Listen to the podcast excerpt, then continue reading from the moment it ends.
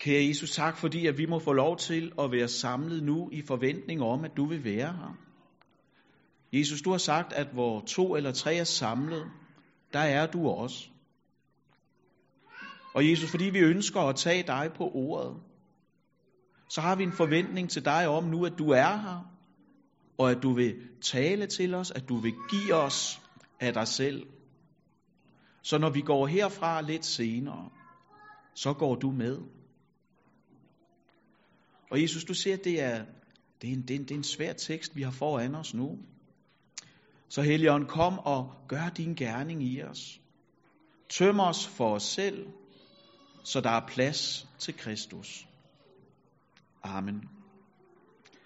Det, som er prædiketeksten til i dag, det står i Lukas evangeliet kapitel tretten, og det er de første ni vers. Har man en standardbibel med, sådan en her, står det på side ni hundrede og fyrre. Og øh, yes, der står sådan her, vi vil rejse os op og høre det i Jesu navn. På den tid kom nogen til ham, kom nogen og fortalte ham om de galilæere, hvis blod Pilatus havde blandet med blodet fra deres offerdyr. Og han, og det er Jesus, sagde til dem, mener I, at de var større syndere end alle andre galilæere, siden det gik dem sådan? Nej, siger jeg. Men hvis I ikke omvender jer, skal I alle omkomme ligesom de? Eller de atten, som tårnet i Silo er styrtet ned over og dræbte, mener I, at de var mere skyldige end alle andre i Jerusalem? Nej, siger jeg. Men hvis I ikke omvender jer, skal I alle omkomme ligesom de. Så fortalte han denne lignelse. En mand havde et figentræ, som var plantet i hans vingård, og han kom og ledte efter frugt på det, men fandt ingen. Han sagde da til gartneren, i tre år er jeg nu kommet og har ledt efter frugt på dette figentræ uden at finde nogen. Hug det om. Hvorfor skal det stå og tage plads op til ingen nytte? Men han svarede, herre, lad det stå et år til, så skal jeg få gravet omkring det og givet det gødning. Måske bærer det så frugt næste år. Hvis ikke, så kan du hugge det om. Det er Guds ord. Amen. Værsgo og sid nede. Se, nu ved jeg ikke, hvordan I som sidder her har det med terrortrusler. Fordi sagen er jo, at når man bor i Silkeborg eller i Silkeborgs omegn, som vi gør, så er det nok ikke det, der fylder allermest i vores hverdag, bilder jeg mig inde. Vi er ikke særlig udsatte herude i provinsen, og jeg tror ikke, der er mange af jer, der umiddelbart synes, det er farligt at være på torvet en lørdag formiddag. Fordi vi oplever ikke terrortruslen som noget overhængende. I stedet for så frygter vi myldretiden, vi frygter ikke at kunne finde en gratis parkeringsplads, og vi frygter overpriser på chips og sådan, ikke også? Det er noget af det, der rider os som en mare herude. Og det er jo i virkeligheden forunderligt, at vi har det sådan. For vi lever jo i et land, hvor truslen er overhængende. Og for ikke så mange fredage siden, så fik vi jo lov til at smage det, nogle af os endda på egen krop. Fordi der lukkede man hele, ikke hele landet, men dog store dele af landet ned. Fordi man var i gang med at lede efter en sort, svensk, indregistreret Volvo. Og det mærkede jeg på egen krop, fordi jeg var en af dem, der sad fem timer i køen på motorvejen hen over Fyn. Og det er ikke lige så sjovt, som det lyder, vil jeg gerne sige sådan, ikke også? Og så sad jeg der med resten af L M's ledelse, eller meget af L M's ledelse. Og det eneste, vi følte os, det var sultne. Det var aldrig utryghed. Det, som prægede os, det var ikke, at der var en terrortrusler, der var farlige forbrydere på fri fod. Det, der fyldte, det var irritationen over ikke at kunne nå vores aftaler. Ikke at kunne nå frem i tide. Det var, at vi gik glip af noget. Vi vidste jo godt, at den mulige ondskab var på fri fod, men, men vi følte os aldrig truet, for vi tænkte ikke, de er ikke ude efter os. Det er, ikke, det er ikke os, der var deres mål. Og se, når vi starter her i dag, så er det fordi, at de mennesker, der kommer til Jesus og taler med ham her i starten af vores tekst til i dag, det var sådan, de havde det. De vidste godt, at verdens ondskab var derude, for de havde lige hørt om det. Måske endda var der nogle af dem, der havde set det. Men vi har ikke den her indtryk af, at de har følt sig i fare. Og Jesus siger til dem, det er I. I, der kommer til mig nu, I er i overhængende fare. I livsfare, fordi dommen kommer. Og er vi ikke i Kristus den dag, hvor dommen kommer, så vil vi blive fordømt, og så vil vi dø. Og det er den pointe, som Jesus gerne vil minde os om i dag. Det er det spørgsmål, der skal brænde sig ind i vores bevidsthed i dag. Om jeg er på vej væk, eller om jeg er på vej hjem med Kristus. For det Jesus han siger i dag, det er jo en advarsel. Samtidig med at han forsikrer os om, det er ikke for sent endnu. Nåden gælder stadigvæk. Min tålmodighed er ikke sluppet op. Du er stadigvæk ikke opgivet. Så det vi skal være sammen om i dag, det er det jeg har valgt at kalde for omvendelsens nødvendighed. Men inden vi kommer til det, så lad os lige sætte scenen for dagens tekst. Fordi konteksten er, at Jesus han er på vej mod Jerusalem en sidste gang for at fejre påske der sammen med sine disciple.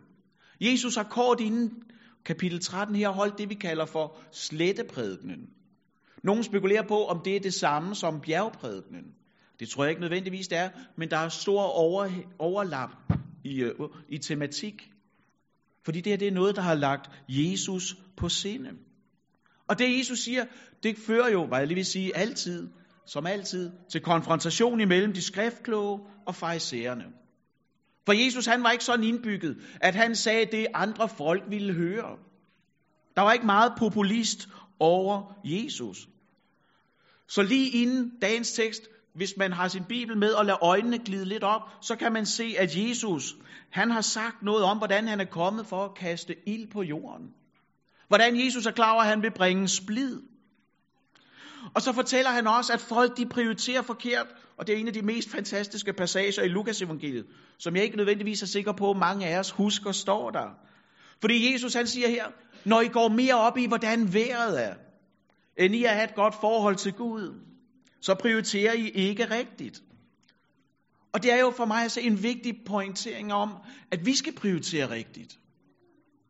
Altså jeg hører ikke til dem, der ser vejrudsigten overhovedet, fordi altså, jeg kigger bare ud af vinduet, og så tager jeg mit bestik efter det, sådan, ikke også? Men til gengæld så ved jeg virkelig meget om sport og politik, fordi det prioriterer jeg. Og måske er der andre områder i tilværelsen, hvor I ved rigtig meget. Hvor der er noget, I går op i, hvor I er up-to-date med viden. Og nogle af os, der er up-to-date med viden, kan samtidig godt have den oplevelse af, der er ikke tid til at holde andagt. Der er ikke tid til at tage mig tid til at være stille med Gud. Og Jesus siger, måske skal du se prioriteringerne efter. For min påstand i dag er jo, det er aldrig tiden, der mangler.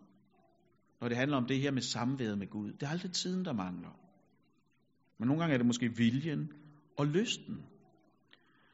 Fordi jeg tror, at mange af os, vi har det. Som nogle af dem, Jesus taler med her. Vi foretrækker afslapning frem for prøvelser. Og vi foretrækker opmundringer frem for formaninger. Men det er ikke det, som Jesus han giver os i dagens tekst hos Lukas.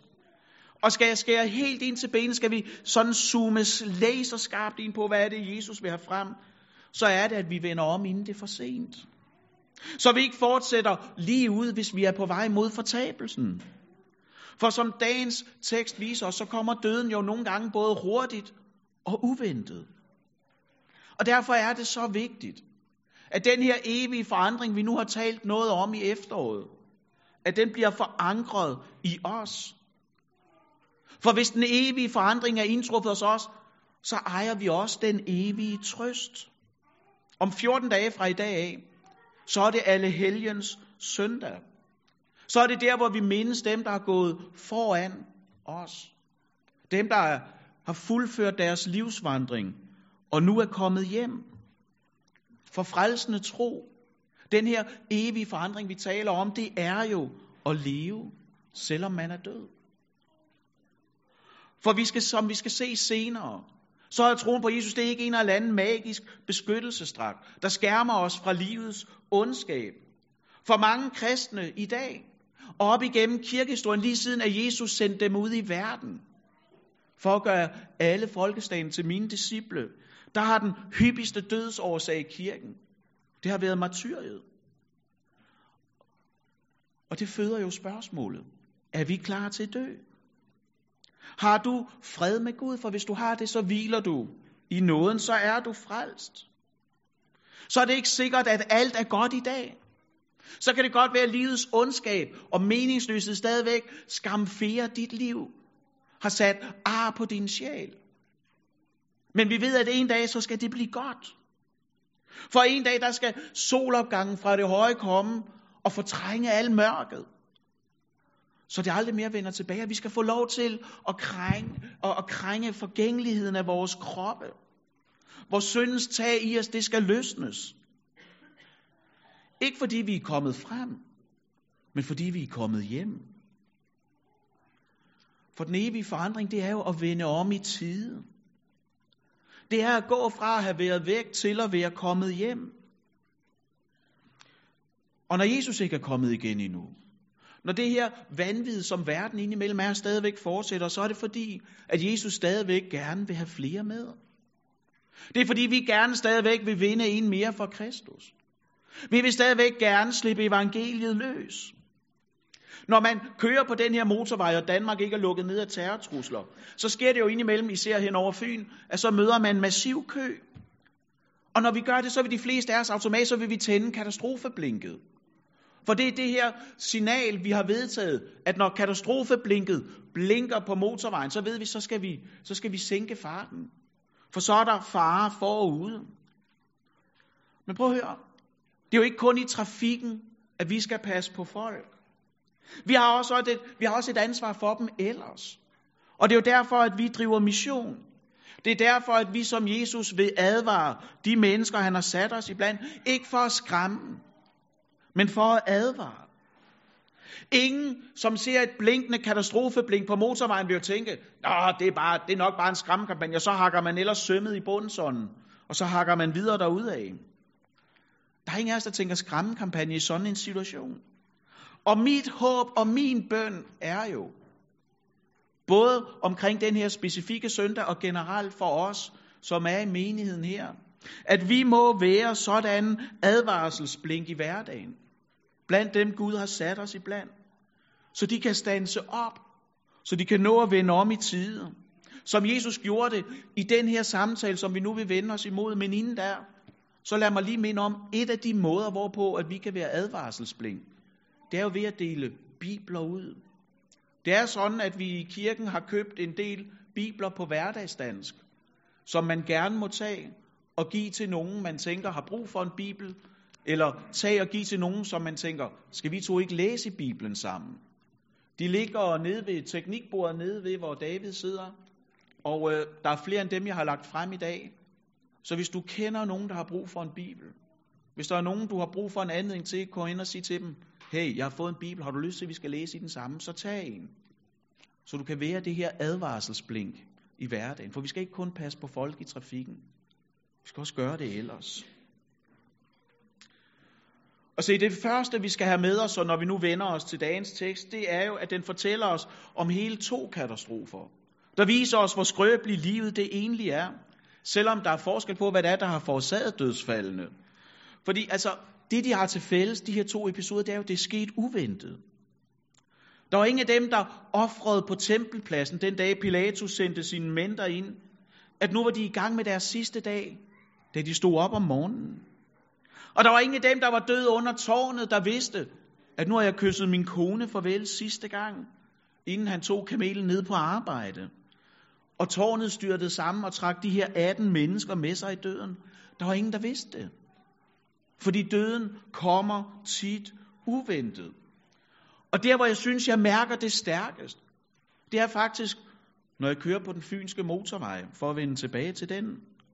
For det var jo her på den fynske motorvej for et par år siden, så var der en tysk familie, der kørte der. Og alt var godt. Vi kender dem jo ikke. Vi vidste ikke, hvordan deres ægteskab var, men lad os nu antage, at det var godt. Og på et splitsekund, så bliver alt forandret. For lige før de skal køre ind under en bro, så er der en, der smider en sten. Og deres familielykke bliver forvandlet til et mareridt. Og ondskaben synes jo alt overvældende. Og meningsløsheden er fuldstændig udtalt. Og vi længes efter, at Jesus kommer igen og stopper det her vanvid. For da Gud, han skabte jorden, der var alt jo så godt. Der var ikke nogen sygdom. Der var ikke nogen død. Alt det var godt. Så godt står der endda i den gamle oversættelse. Og mennesket, det var helt. Det var uden ar. Det var uden revner. Det var uden skov. Jeg tilhører jo dem, der tænker, at vi skal arbejde på den nye jord.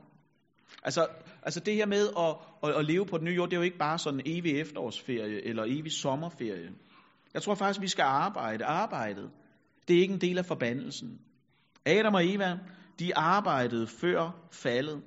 Så jeg tænker, der er en god mulighed for, at det skal vi nok også gøre på den anden side af dommedag. Vi skal arbejde på den nye jord. Og vi så skal arbejde som det, vi gør her, det er nok mere tvivlsomt. Der er i hvert fald en del ting, der skal omplaceres, når de når frem. For på den nye jord, der skal der ikke være nogen læger. Der skal ikke være nogen sygeplejersker. Der skal ikke være nogen bedemænd.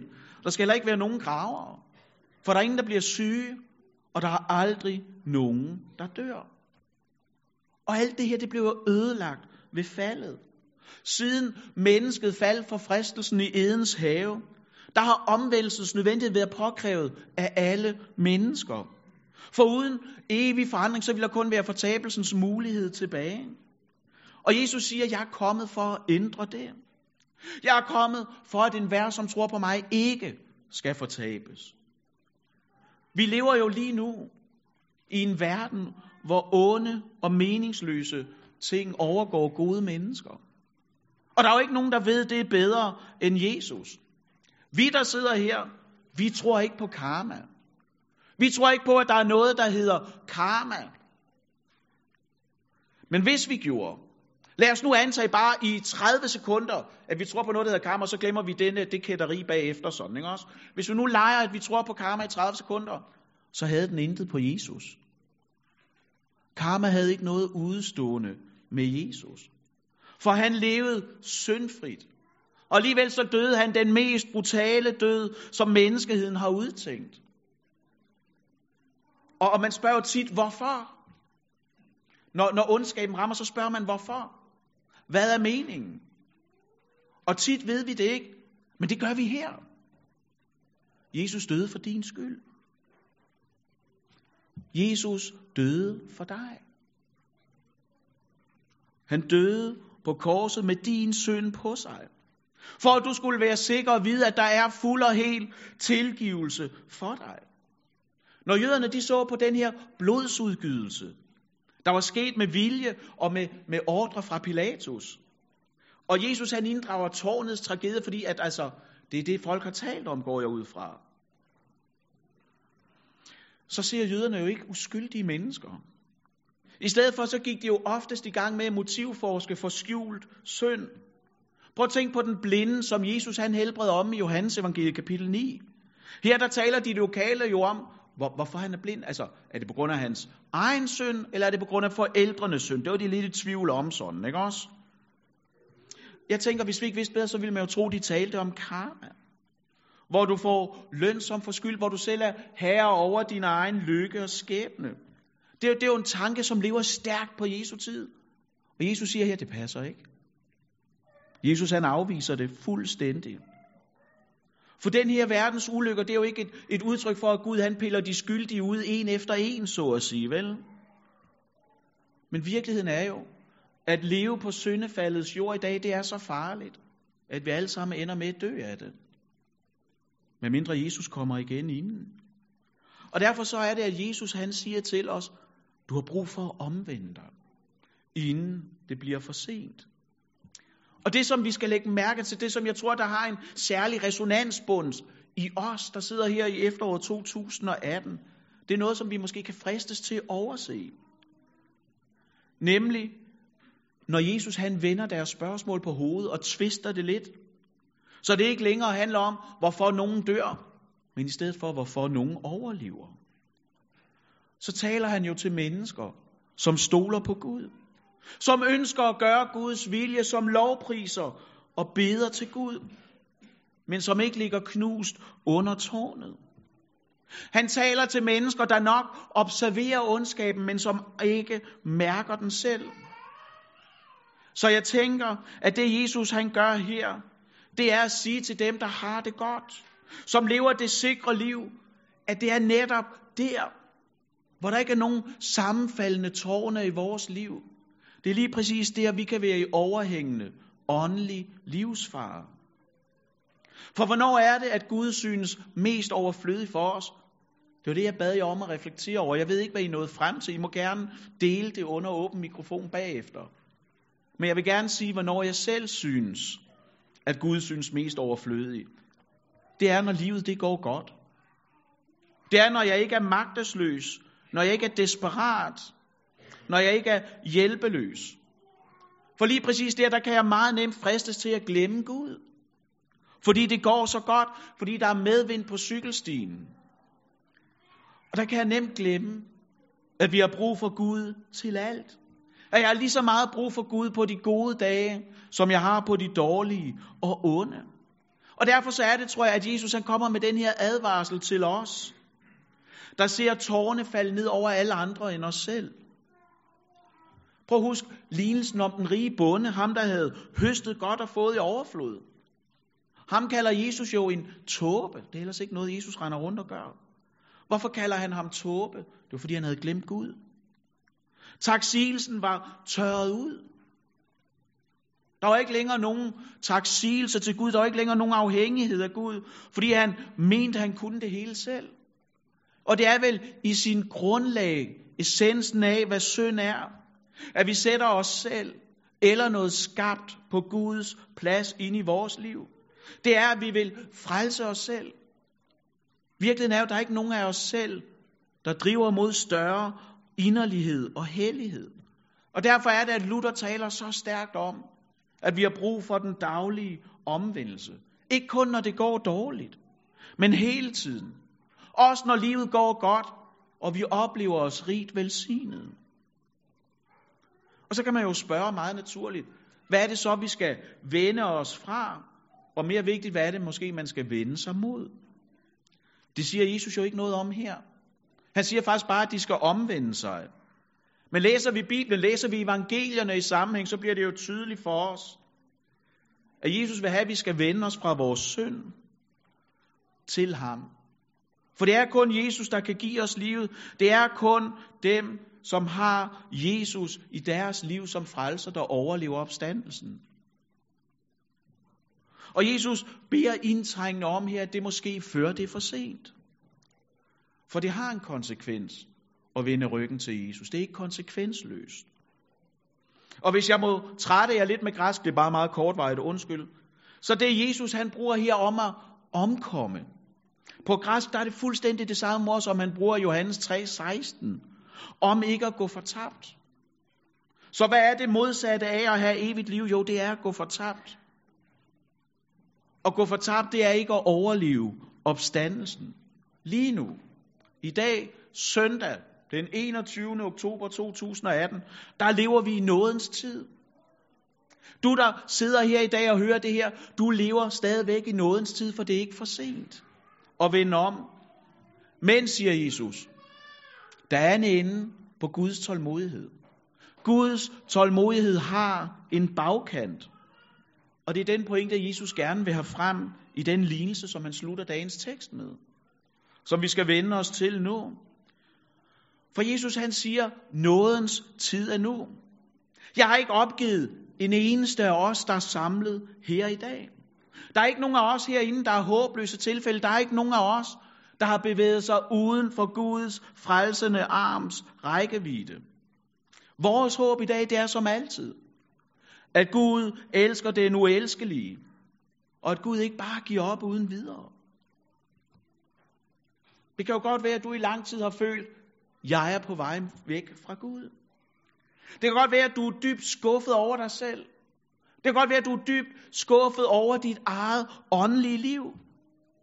Fordi det er uden kraft, det er uden glæde, det er uden frimodighed, og det er uden frugt. Og du kan godt føle dig som en fiasko. Fordi du ikke kan få det til at fungere. For nu er du kommet i menigheden længe, du har måske endda været på L M H eller andre gode bibelskoler. Og du burde egentlig vide bedre. Det er ikke din viden, du går ned på, men det er ligesom nedslaget i hverdagen. Og man kan blive så skuffet over sig selv og sit åndelige liv. Både fordi man selv føler sig som en fiasko, og fordi man spejler sig i de andre. Sammenligning er jo uden tvivl det, der tager mest glæde fra os. Når man ser rundt i menigheden her, så kan det være, at man føler sig som et vistent træ i sammenligning med det andre. Og det kan godt være, at du har det sådan. Det kan godt være, at det er sådan, du oplever det i dag. Den følelse kan jeg jo ikke tage fra dig. Men det jeg kan i stedet for, det er at sige til dig, hvad Jesus siger. Nemlig, han giver ikke op. Din tid er ikke kommet endnu. Jeg vil personligt tage mig af dig, siger Jesus, og give dig det, som du har brug for. Så når du i morges stod op, tog tøj på, måske endda spiste morgenmad, og kommet herned, så er det fordi, det stadigvæk er nådens tid, det er stadigvæk omvendelsens tid, det er ikke for sent. Hverken for dig eller for mig. For os i dag, der indbyder Gud os til sit nadverbord, hvor han skænker os syndernes forladelse, hvor han giver os kraft og næring til det evige, åndelige liv, hvor han styrker og nærer det. Vi ved jo fra biologiens verden, at ting de dør, hvis de ikke bliver vandet. Og sådan er det også med vores tro. Tro er ikke en, en statisk ting i Bibelen, men det er noget, der kan vokse, det er noget, der kan styrkes, men det er også noget, der kan gå under. Det er også noget, der kan dø. Nogle gange, når jeg kommer hjem fra gudstjenester, det er, det er nok det mest sårbare øjeblik i sådan min, min uges sådan historik. Tit, når jeg kommer hjem om, om søndagen fra gudstjeneste, hvor jeg har prædiket, så er det tit med en, med en meget stor følelse af usikkerhed. Og tvivlen, den kan være, den kan være meget stor, den kan være meget tyngende for mig faktisk. Fik jeg herliggjort Jesus? Fik jeg kaldt til en evig forandring? Og, og generelt, så, så kan spørgsmålet være, er det godt nok? Er det her godt nok? Kan man leve af det? Kan man dø på det? Og nogle gange, så tænker jeg, det er det nok ikke altid. Nogle gange, tænker jeg, så er mine prædikener sikkert også møg. Og så er det forunderligt, det er jo den her tekst, der giver mig trøst. For møg, det er god gødning. Og det er jo mit håb også i dag. Og så minder det mig om, at omvendelsens frugt kan jo ikke tvinges frem. Den bliver alene næret af nåden. Og derfor så må vi jo være der, hvor Jesus han kan komme til i vores liv, med alt det, der er hans. Sådan at alt hans kan blive vores, kan blive mit. Så det kan godt være, at du har svært ved at se Kristus lige nu. At der er meget, der skygger. At du måske endda har vendt ryggen til ham. Men så husk følgende. Han har aldrig mistet dig af syne.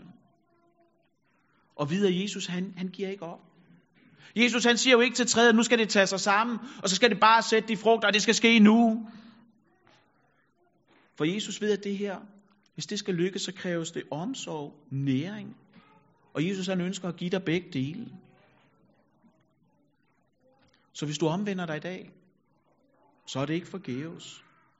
Så vil du stadigvæk finde, at himlen den er åben, og at Gud han er nådig. Men en dag, der bliver det for sent.